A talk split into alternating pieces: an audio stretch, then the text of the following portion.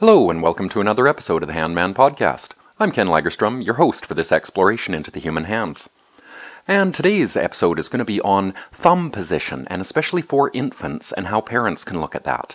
Now, when you're looking at the thumb, it normally sits outside of the index finger or outside of the closed fist, and at times you'll see it fall inside the closed fist. So if your hand's all closed up, the thumb is either outside the fingers or tucked in inside. You can either see the thumb or you cannot. When evaluating hand positions and movements, the thumb typically represents the person's individual will or their sense of their own personal strength. So when the thumb is visible, the person is feeling rather confident, uh, secure in themselves. They're able to express their own passions, their own desires, their own uh, output into life itself. When the thumb's fallen inside the hand, it's exactly the opposite. The person is not able to express their own individual will. They don't feel strong enough to accept the challenges of life or rise to any challenge. So, as a parent, observing the position of your child's thumbs can offer an added source of information as to how they're doing, how they're responding. Are they still acting securely and strongly, or uh, often even still fighting you on a point?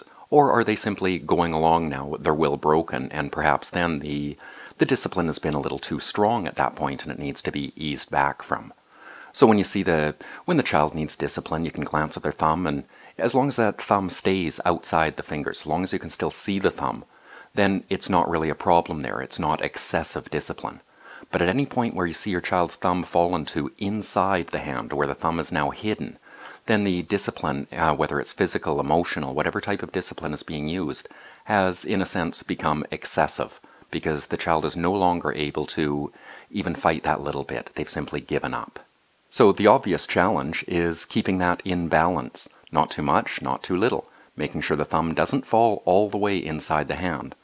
But at the same time, uh, if a lesson needs to be gotten across, you can observe that thumb position and see at what point the child will no longer fight you on it.